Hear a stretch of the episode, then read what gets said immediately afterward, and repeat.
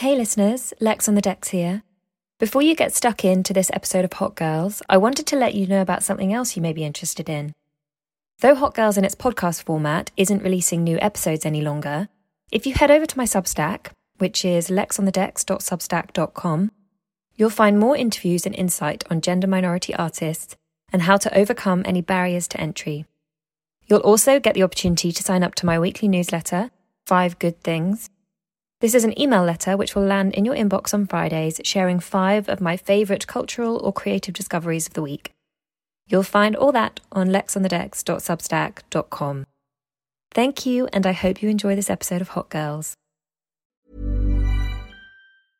This is Paige, the co-host of Giggly Squad, and I want to tell you about a company that I've been loving, Olive and June. Olive and June gives you everything that you need for a salon quality manicure in one box. And if you break it down, it really comes out to $2 a manicure, which is absolutely insane. It's also so easy to get salon worthy nails at home with Olive and June. The difference between how your nails used to look when you did them yourself and now with the Mani system is a complete game changer. The best thing about Olive and June too is it's a quick dry. Dries in about one minute, lasts for five days, and full coverage in up to one to two coats. Visit oliveandjune.com slash perfect Mani 20 for 20% off your first system. That's oliveandjune.com slash perfect Mani 20 for 20% off your first system.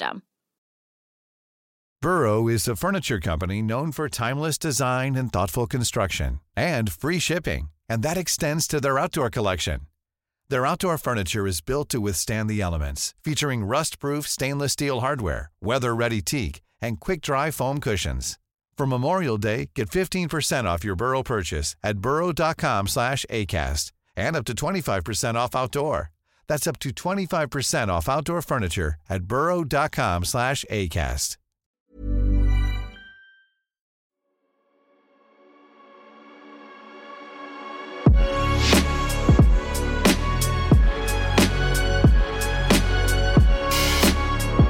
Hello, and welcome to Hot Girls with me, Lex on the Decks.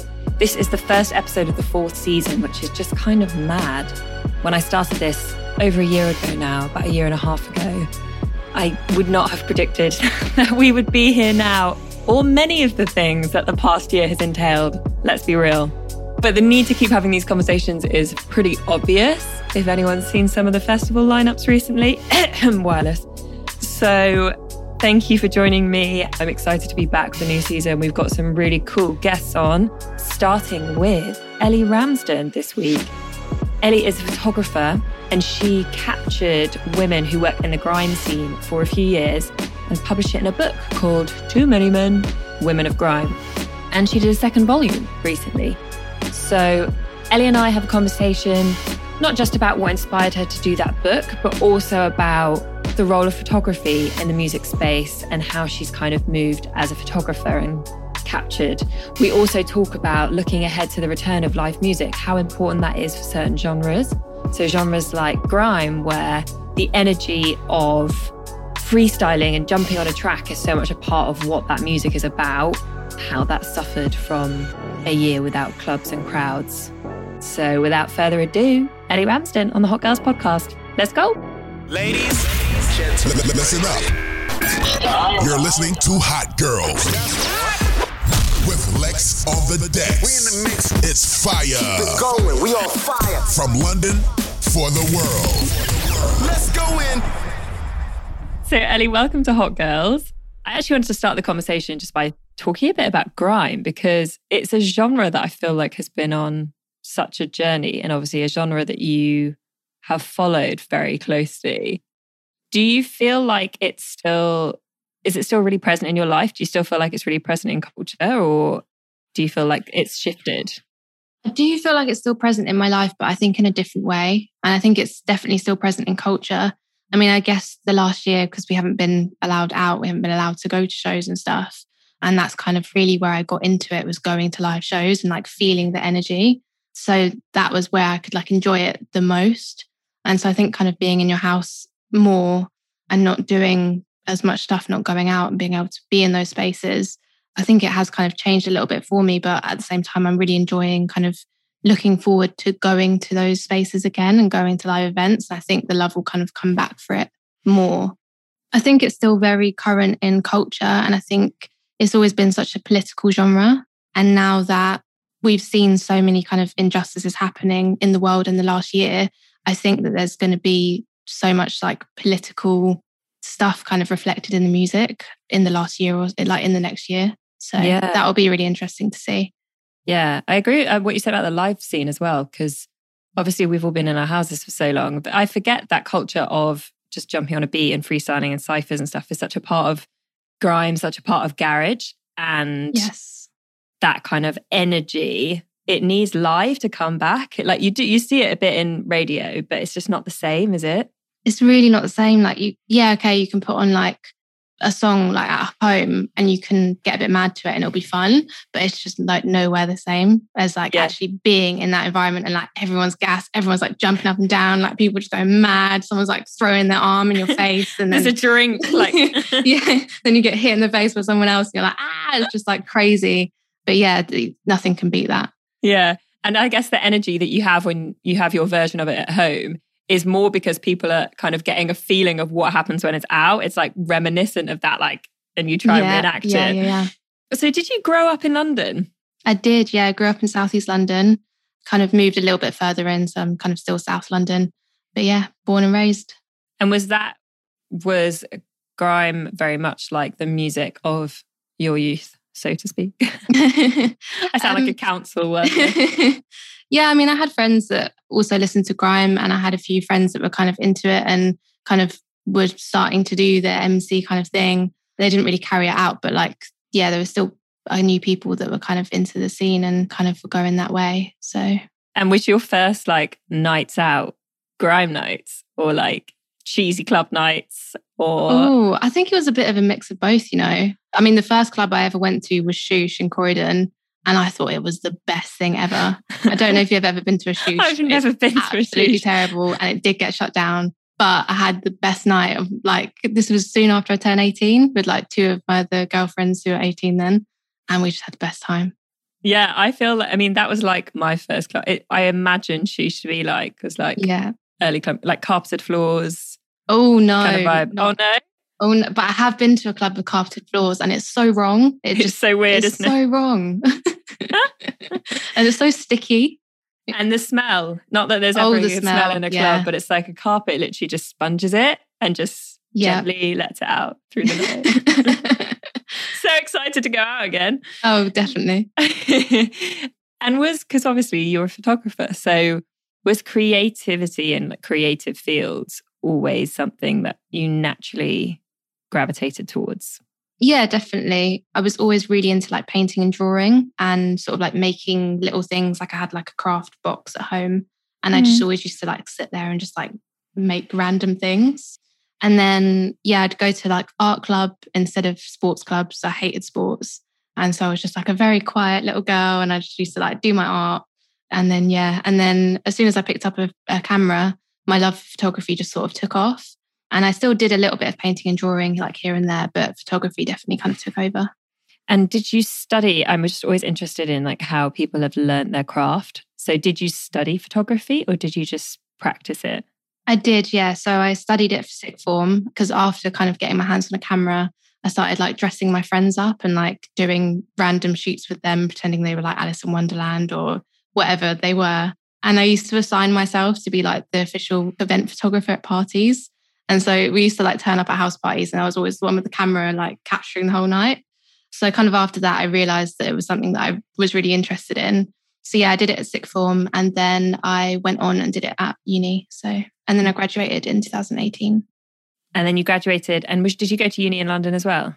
No, I went to Gloucestershire in Cheltenham. Was it different like getting out the city and living in a different space? It was, yeah, it's a lot quieter, a lot smaller. Yeah, a lot less diverse. But yeah, it was interesting. I'm kind of glad that I had the chance to go and live somewhere different because I think it just sort of cemented my love for, for London and made like really made me want to come back. Mm.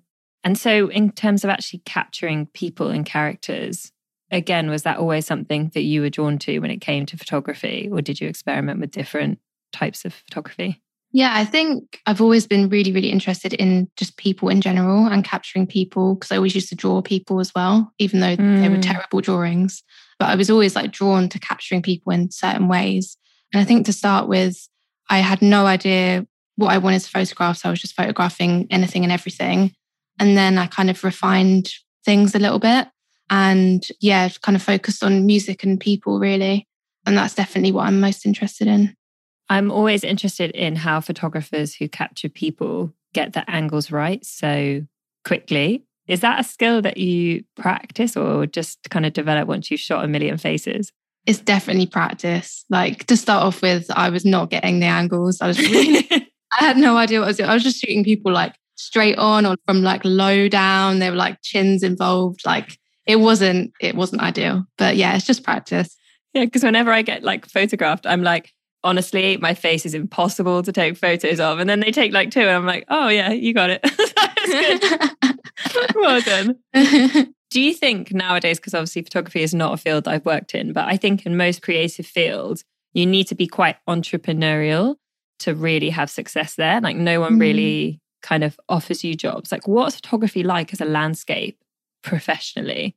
I think it's a weird one. I think you definitely do need to push yourself out there as much as possible, which can be difficult. Like if you're introverted and like that just doesn't come naturally to you. And I definitely found that myself, but like you just kind of got to like push through the uncomfortableness of that. Not that that's mm. a word, but you just got to like push through and just like make yourself do it. Because if you're not pushing your own work out there, like no one's going to see it. So yeah, it's a weird one. I think you have to be quite, yeah, entrepreneurial. Yeah. And so, which kind of brings me on to Many Men. Did that start with an entrepreneurial mindset or more of just an, an observational kind of interest? It was literally just an interest. So, to start with, I started kind of photographing sort of musicians in like genres that I enjoyed. So, like hip hop, and then kind of it was like going into grime. And I was like going to events at that point as well. And that's where I started kind of having the realization that there weren't that many women, or like there were barely any women at all, both on stage and in the audience. And so I started to wonder why. And like I knew of a couple of like MCs and journalists, but I knew there had to be like more. And so I just started trying to like research them and I found loads. And then I started reaching out to people. And I did not think this was going to be a book or anything. And then I just started like photographing people and then kind of hearing their stories and their journeys and their experiences and just thought it was like so interesting. And I felt like there was a real gap where people weren't being like told these stories or they weren't hearing them. Mm. And so as the project kind of built, I just started like actually interviewing people properly. And it just sort of went from there, really. Were there some common threads that you found from talking to people working in the field of their experience in the industry? Yeah, definitely. I think a lot of the women kind of thought that the guys could do more to help platform them and to give them space in the industry. I think we're seeing that now. I think the guys are kind of bringing more women on now, which is great to see. And also, a lot of the women that I spoke to also think that in the music industry, women are often like paired against each other and kind of put into contest with each other for like a top spot. So obviously we see it with like Beyonce and like Nicki Minaj and and all of those kind of people in the US. And I think the same kind of happens here. Like it usually feels like there's only kind of one space for a woman, which is completely ridiculous and shouldn't be the case at all. But that's yeah, often how it's kind of set out to be. Yeah, it's a bit strange. I was talking to actually Shingai about this, and she was saying that she constantly got told, "Oh, we're kind of covered." Essentially, mm, like yeah, we've got one woman who raps, yeah. or we've got one kind of lead solo. So like that space is full, as if there couldn't be space for more than one. Yeah. On labels that might have 10 guys with guitars, kind of thing, or yeah. whatever that other version may be. That quota thing is really strange. The thing I found really weird about it is the perception I think that's cultivated in the press or in kind of mainstream media or views or the story is that that comes from the artists themselves. And in my experience, I've definitely found it with DJs where there's a minority, there's a lot of encouragement and quite a lot of sisterhood, and there isn't that competitiveness. And I don't know if that's because like I'm in it at a slightly different time, and maybe 10 years ago it would have been different. But when I look back at the women who were rapping at the top, like, yeah, 10, 15 years ago, they were the same. They kind of stuck together. Like, it's easy as to think of the kind of the people, our cousins across the Atlantic because there are more of them that have been given that platform and space. And I don't know quite why in the UK. Someone even asked me yesterday, they were like, why is there not the same platforms given to women? And I was like, I don't really know. I think it must be the labels because the talent is there. And I'm like, you would have seen this in kind of thousand folds. As soon as you start digging, the amount of talent that's out there is insane because you started the project, I guess it started as it before it became a book, because you started photographing in 2017. Have you got any interesting observations from different people's career journeys and how they've moved in that three years? Yeah, I think it's really interesting that you kind of said that.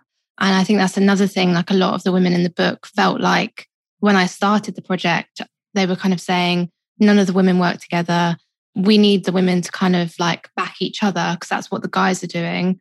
Like they're all there kind of bigging each other up, like posting each other's songs when they release and all of that. So they kind of like have a lot more of an audience like already built. Mm. And the women just didn't feel like each other were doing that. Now, it's like four years on, I see that all the time. Like I feel like they're kind of actually unifying and coming together. And now they're kind of helping each other like prop themselves up, which has been so amazing to see. So I think that's been like a big thing. Yeah. Someone you photographed who I think is maybe going on an interesting journey is Paigey Cakey.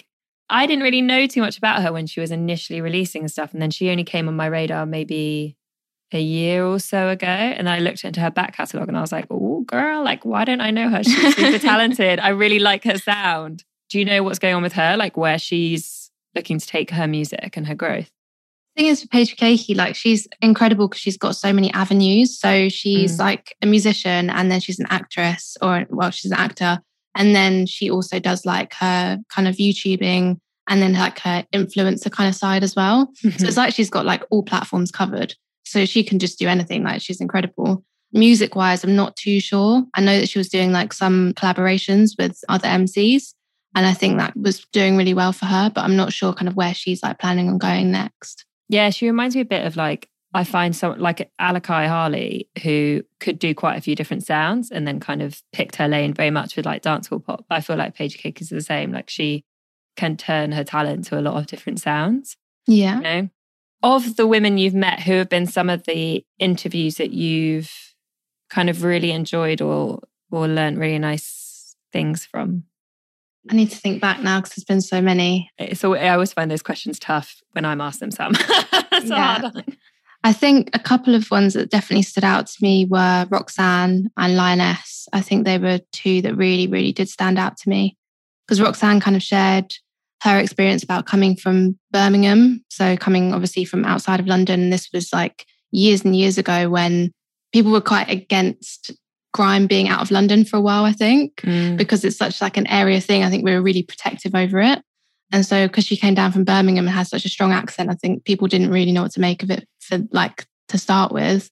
But then obviously she showed them that she could just kill it. And so they kind of accepted her. But like she was kind of speaking about like her journey also with homelessness as well and kind of like how that's affected her and, and actually the lessons that that taught her and how that made her a better musician. So I think that was actually really inspiring. Yeah. And kind of gave me a completely new perspective on something that I just had no idea that she'd gone through. So, mm.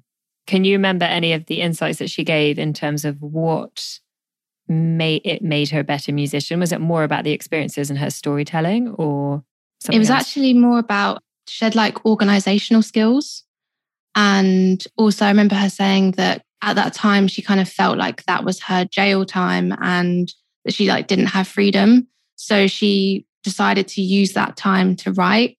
So I feel like she just kind of wrote and wrote and wrote and just wrote about what she was going through and how that was making her feel. And I think she also said that she often has like quite a lot of trouble like processing her emotions and like actually like communicating those emotions. So I think by writing, that also really helps her. Do you find photography and the process of curating something helps you understand your emotions? Oh, yeah, I think so. I think with art in general, definitely. And often, like, if I'm not feeling good, I actually use like other modes of creativity to kind of like get it out, which often make me feel better. So, in the past I've sort of like written poetry and I've done like crazy collages and paintings and stuff. But I think with photography, like the amount of people that you meet through what you do, like gives you so many perspectives that I think that in itself is like a really interesting thing. Yeah. So I think by meeting like so many different people, it kind of gives you such a wide perspective of the world. And then like in turn, that can also give you like other perspectives of like how you feel. Yeah, for sure.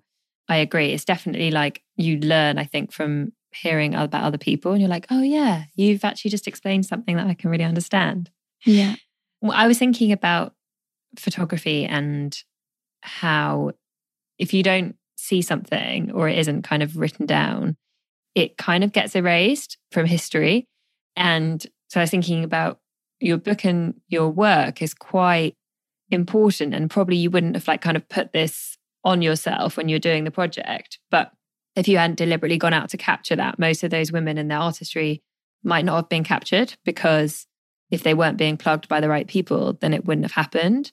Do you think about that kind of thing? Do you think about the role that photography has in reminding people of what was and who was? Yeah, I think it's something that I've started thinking about a lot more in the past year or so. I think as artists and as photographers, we have like a huge role to play with like responsibility. And I think it's like an incredibly powerful tool that we can tell other people's stories. But I think we also need to be very careful with how we tell stories to make sure they're really truthful and kind of, yeah, truthful of those people and their experiences. And I think there's a lot of stories that some people won't feel comfortable telling or shouldn't tell. And I think that is also fine because like not everyone can tell every story. And I think like with the accessibility now of photography, it's becoming like a really amazing thing to see people from certain communities that wouldn't have been able to tell their story like a few years ago now actually being able to like tell their story and tell their community stories which i think is like so important and like a really beautiful thing yeah so i feel like publishing a book is one of those things that might not have been on your bucket list, but it's on so many people's bucket list. Like I was talking to someone the other day, done a TED talk, and I was like, that's on loads of people's bucket list. So how did you do it? So how what was your process of publishing a book and what any kind of nightmare realizations along the way? Like what was it like? It was a nightmare. it was a nightmare. I don't know. Yeah, there was so, so, so, so many times I was just sat there looking through it, like making changes and adjustments, having no clue what I was doing, and then just being like, why am I doing this? Like, why did I put myself through this? But I think that's so easy to do. Like, if you set out to do a project by yourself, mm. yeah, there were many late nights, many days spent like me just literally not having a clue like how to work in design. I think the main problem was is that I didn't realize you could set up like a template.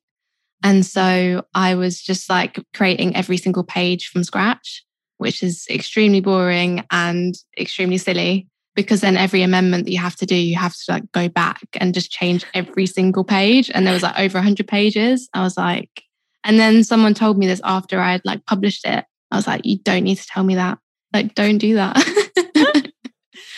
it is so, those that like learning, learning anything is just so painful. I feel like people don't talk about it enough. you always just sat there by yourself, like, why can't I just do this already? Literally, literally. Did you watch a lot of YouTube videos? I didn't. And that's another problem I think I had. Like I do now, but yeah, I really should have. I was just trying to do it myself. I was just trying to figure things out. And yeah, I think I should have like asked the world for help.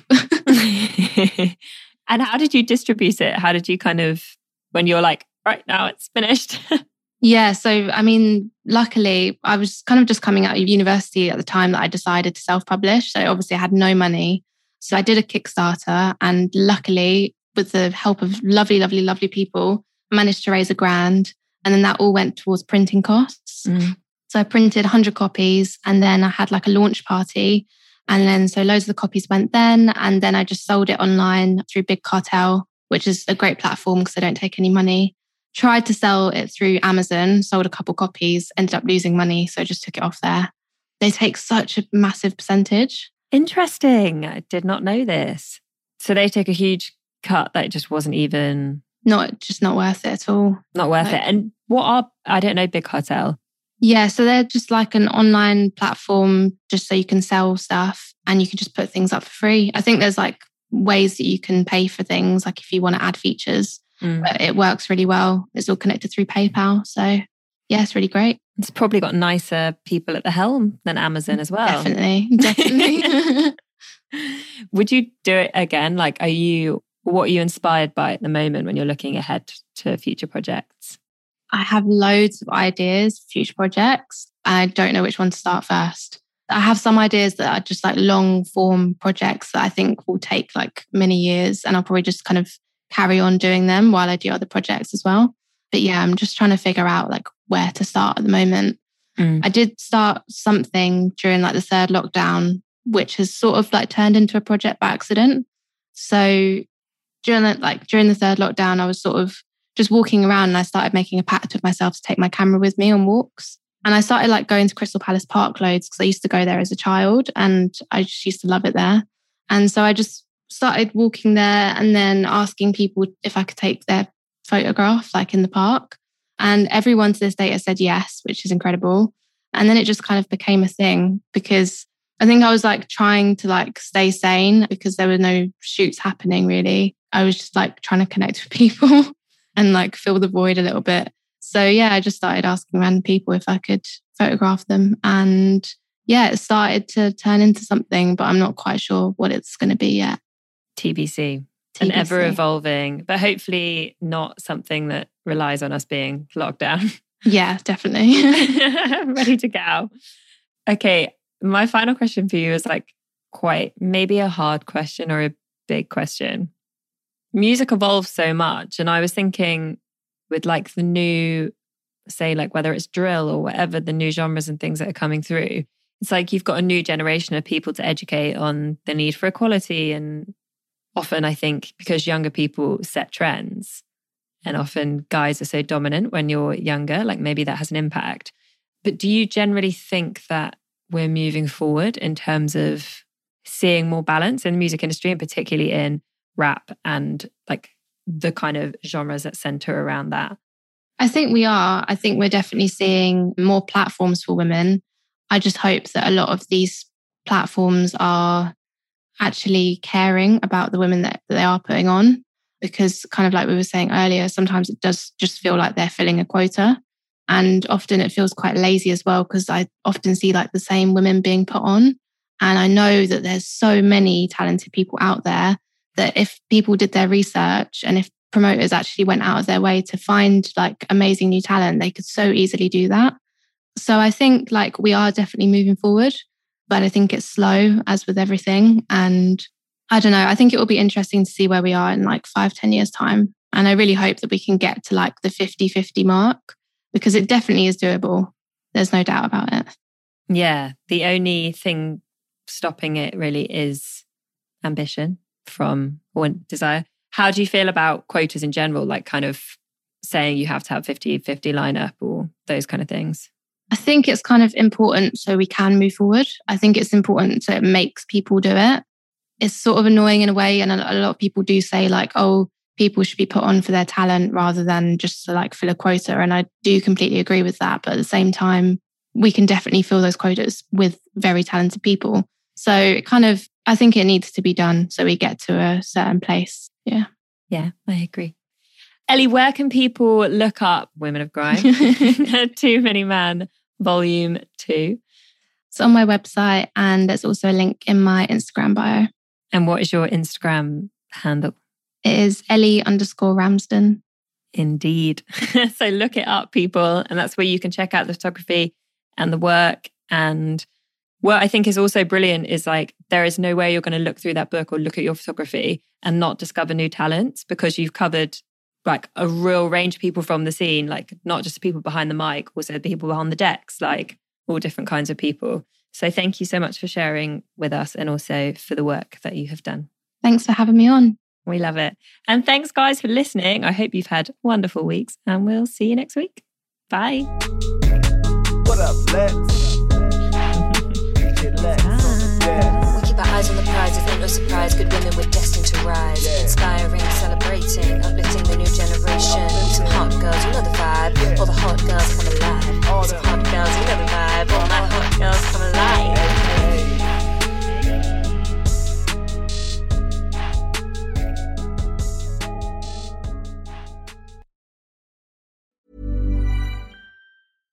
Hey, it's Paige DeSorbo from Giggly Squad. High quality fashion without the price tag. Say hello to Quince. I'm snagging high-end essentials like cozy cashmere sweaters, sleek leather jackets, fine jewelry, and so much more. With Quince being 50 to 80% less than similar brands. And they partner with factories that prioritize safe, ethical, and responsible manufacturing. I love that. Luxury quality within reach. Go to quince.com slash style to get free shipping and 365 day returns on your next order. Quince.com slash style.